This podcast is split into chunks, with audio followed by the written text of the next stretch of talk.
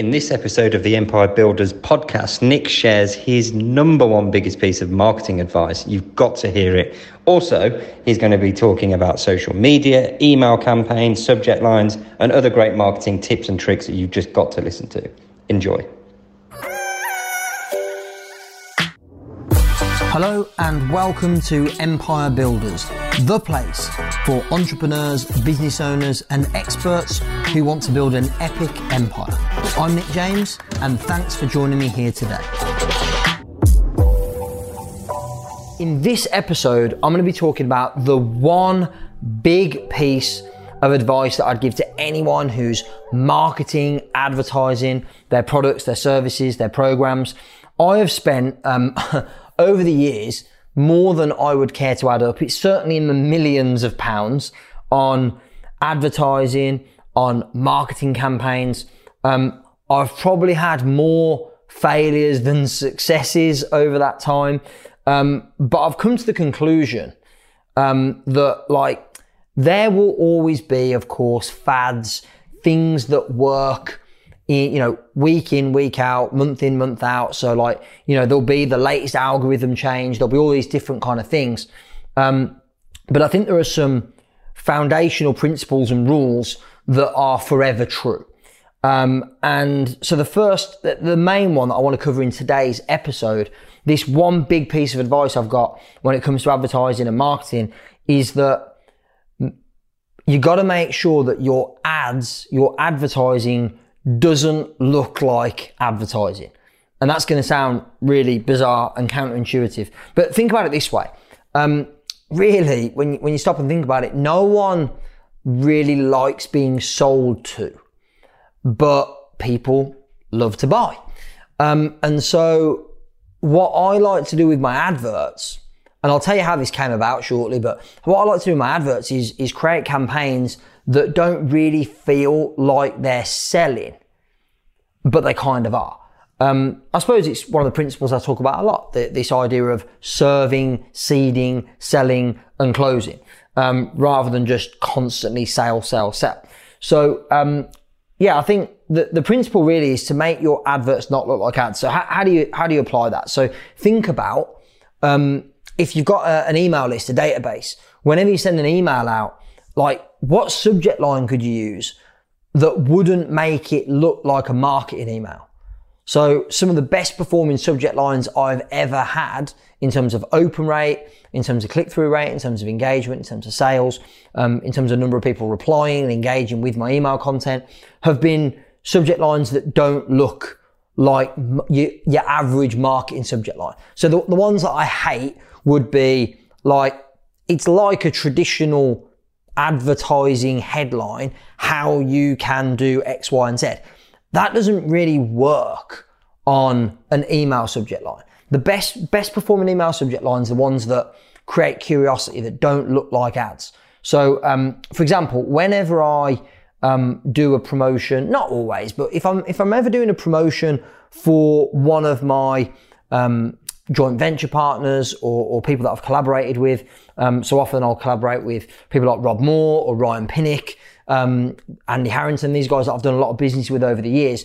A great subject line that I've used, and you can steal this and use it in your next email campaign if you're doing a joint venture or a collaboration, is literally just their name. So one of the best open rates I ever had was an email that I sent out and the subject line was literally just Andy Harrington. That was it. And we got a crazy amount of opens because it doesn't look like it's not. Find out how Andy Harrington went from zero to a multi-seven-figure speaking business. That looks like an ad. And so making it disarming it and making it look like it creates curiosity. It creates, and by the way, of course, your subject lines need to be relevant, directly relevant to the content of the email.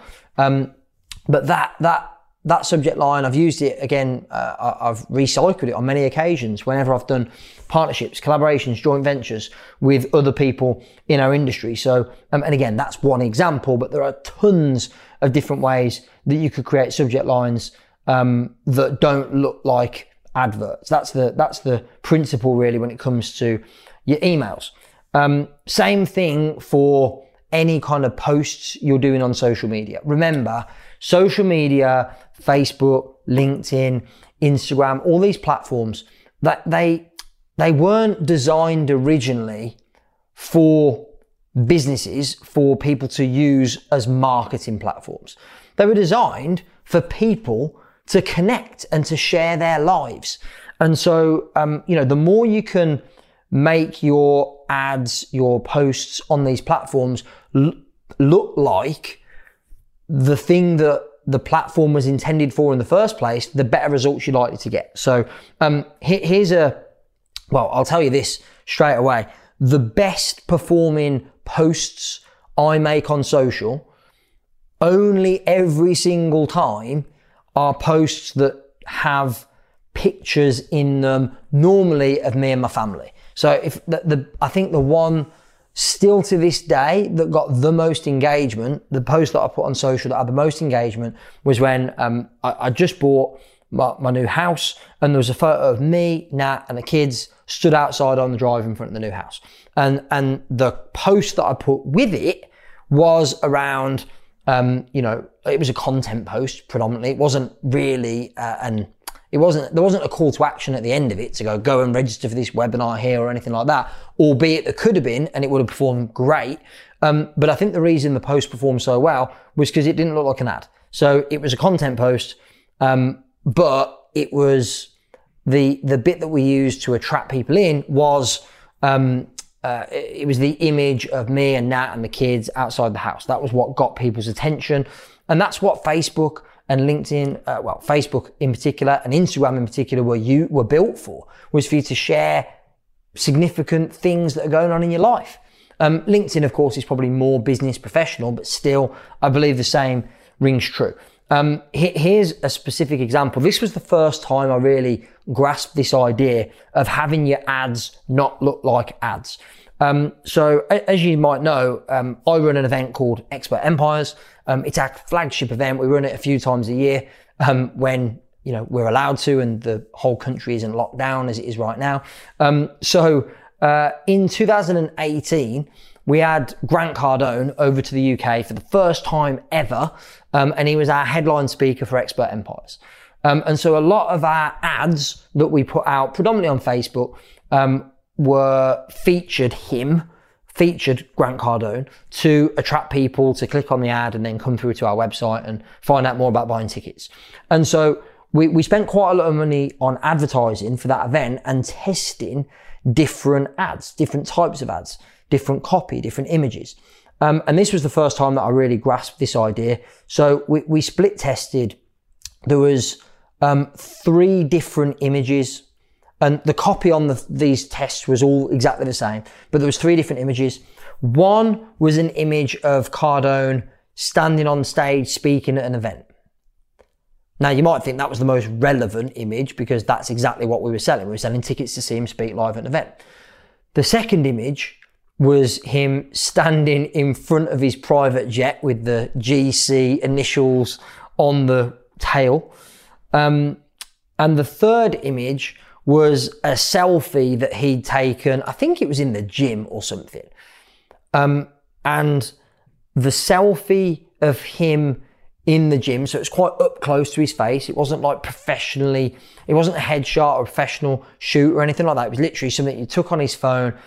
That outperformed the other 2 ads 3-1. And so I remember seeing this thinking, that is crazy. Like, you would think that the photo of him with the jet created more credibility, wouldn't you? You would think that the photo of him on stage would be more appealing to the kind of people that would buy tickets to see him on stage because it's relevant. Often I find with advertising, logic goes out the window a little bit. Like, I couldn't really find a logical reason why a rough around the edges selfie that was taken in the gym would outperform these images that were, you know, credibility building, authority and positioning. I couldn't make any sense of it. And the only conclusion I could come to was that people wanted or were more engaged with an ad that didn't look like an ad. So from there, I just kept testing the same thing. And every time since then that we've run events with headline speakers, and we've done this a bunch of times, that always, and by the way, we've kept testing it and it's always been the case, to the point where now we pretty much only use images for our ads that are like selfies, that are not the usual advertising stock image that you would see used.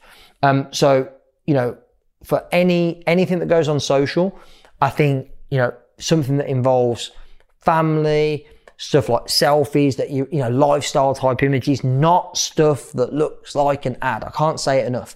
The secret, as far as I can see, to advertising in this day and age, in 2020, is to have your marketing, your advertising, not look like marketing and advertising. Because remember, like, no one really likes being salted. If somebody's scrolling through their Facebook feed, think about my business, which is predominantly an events, a training company. If someone's scrolling through Facebook, chances are they're not scrolling through Facebook or LinkedIn or Instagram going, oh, I'm looking for something, like I'm looking for an event that I might be interested in to buy a ticket to grow my business. That's not what they're looking for. They're scrolling through going, oh, what's going on in the world? And then if they're a fan of Grant Cardone or David Goggins or Lewis Howes or Fabienne Fredrickson or any of the other headliners we've had speak on stage at our events, they're scrolling through and they're a fan of that person and they see a lifestyle shot of that person, that stops them in their tracks. And then of course they see the copy and go, oh wow, you know, Fabienne or Grant or David or Gary Vee or whoever is coming to London to speak at this event. Oh, I'm going to go and click and check it out. But the thing that got their attention in the first place was the ad that didn't look like the ad. Other ways that you can do this, I mean, there's some great examples. Of course, if you look at most of the most successful advertising campaigns on our TVs now, and of course, you know, TV probably in the traditional sense is a dying media. Look at the adverts that get most attention. They're not adverts that make you that sell you a product. They're adverts that make you feel a certain way.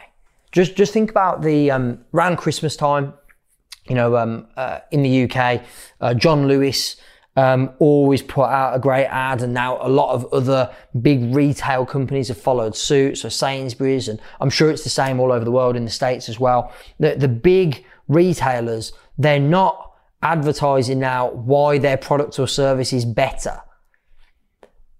They're advertising, they're basically using their marketing budget to make you feel a certain way.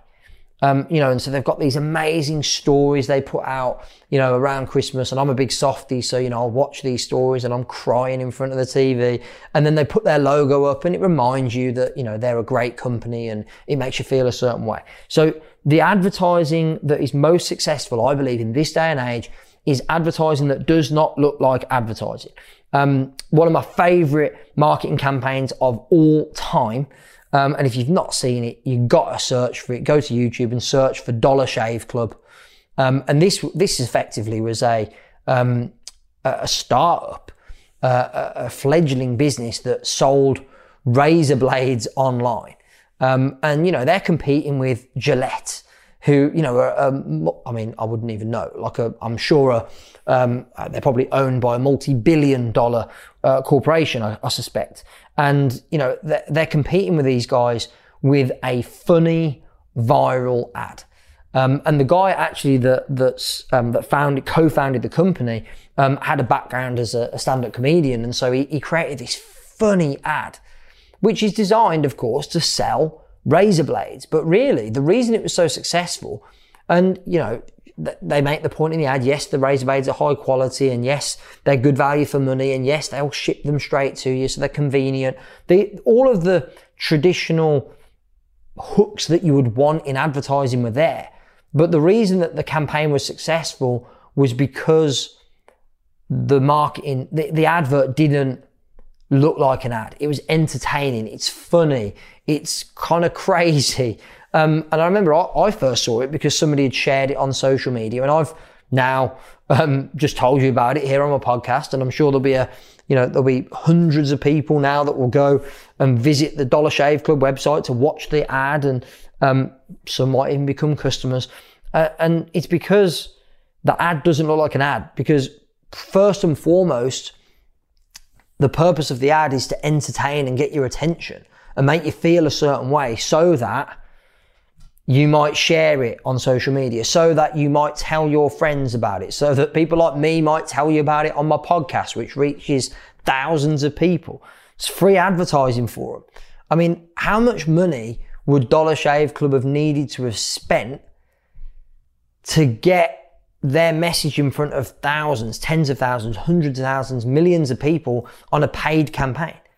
I'm willing to bet, and I don't know, but I'm willing to bet that the budget for creating this ad was in the, certainly not more than 10,000. It was probably in the low thousands of dollars. And I'd be willing to bet that campaign, that ad has produced multi-millions of dollars in revenue. Probably tens or even hundreds of millions of dollars in revenue. So have a think about it. Think, how can I possibly, based upon what I've talked about here on this episode, how can I make my advertising not look like advertising?